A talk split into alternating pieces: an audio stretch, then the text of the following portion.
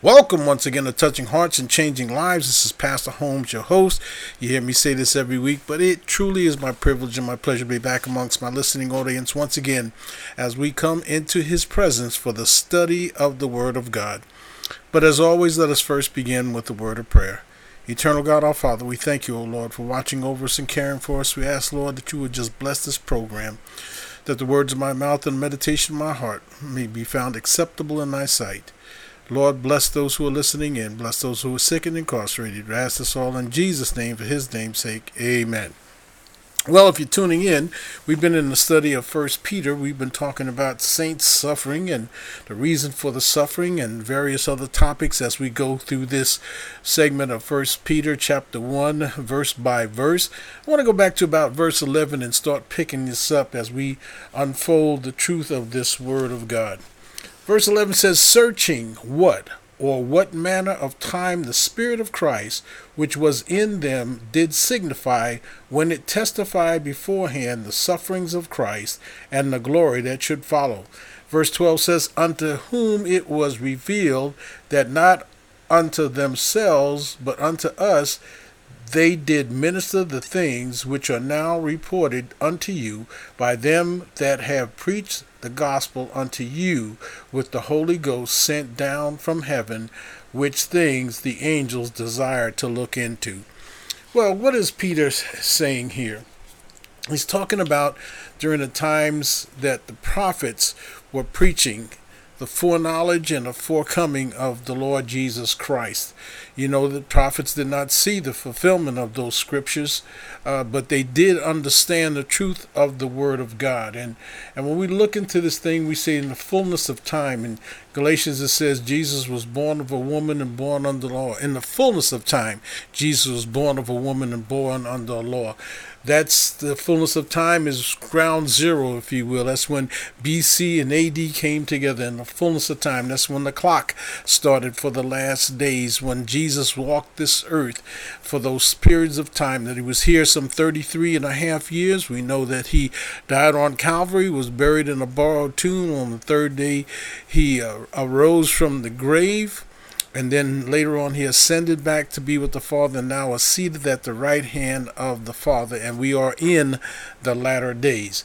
But let's go back to this this this this gospel, this salvation, this salvific gift that now is being proclaimed. First, it was proclaimed by the prophets. They had not seen the coming of Jesus yet, but they knew Jesus was coming.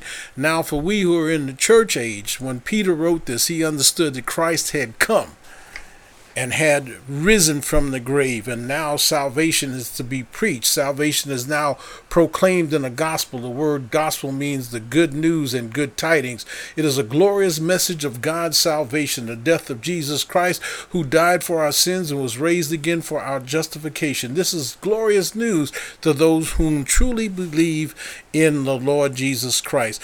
We used to always say he has to be Lord of all, or he's not Lord at all. Many times the mistake is made, in my opinion, that people want to know him as Christ. That is, they understand that he paid the price for their sins, but they don't like the idea of him being Lord of their lives. He's got to be Lord and Christ. He can't be one or the other. He has to be a combined combination of Lord and Christ. God counts our faith as righteousness of Jesus Christ. Therefore, we are able to stand before God as righteous beings because we are accepted to him through Jesus Christ. God counts us as having already died in the death of Jesus Christ. Therefore, having died in Christ, we never have to die again.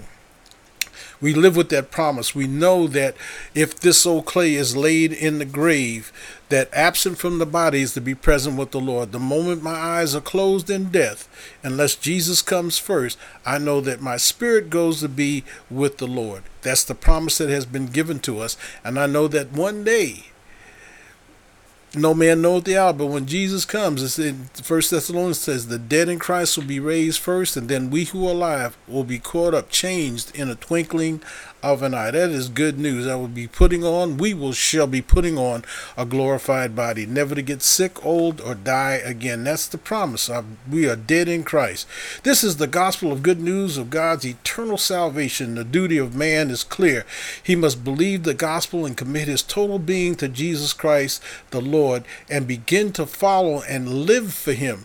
Now, that's one of my kind of pet peeves, if you will. We we almost are allowing our, our church folks to just think they can get salvation and just walk on through life doing what they would like to do.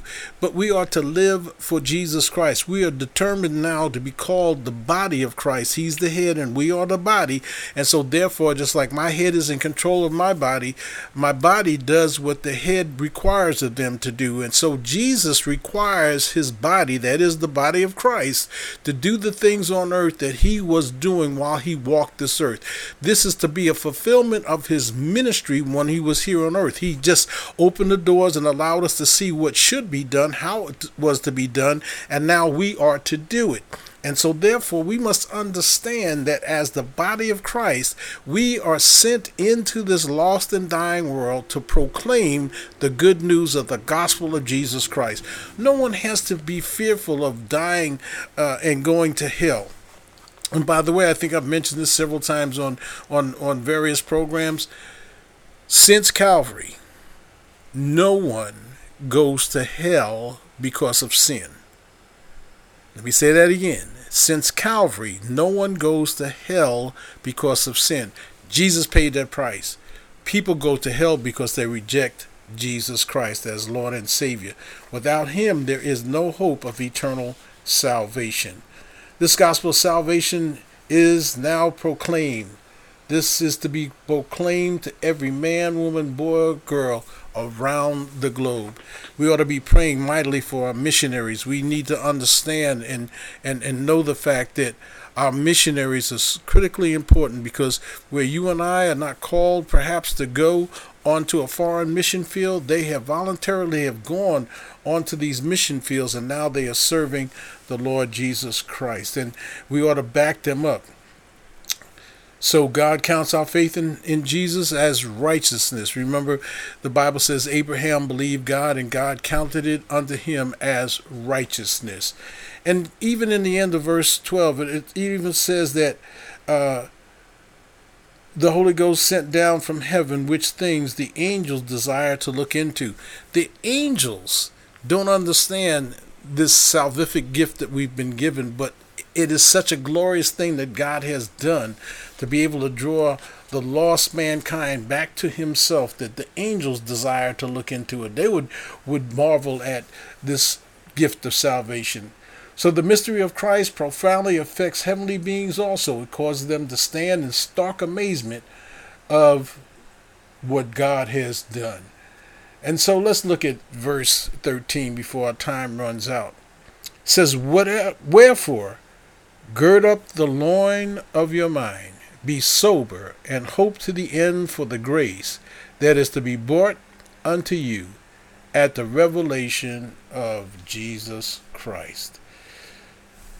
I'm going to come from some of my notes from the Preacher's Sermon and Outline Bible. Says, now the focus now is coming upon grace, the salvation of God. Remember, grace is favor of God showered upon us. We do not deserve his favor, for we have not believed God, not perfectly at least.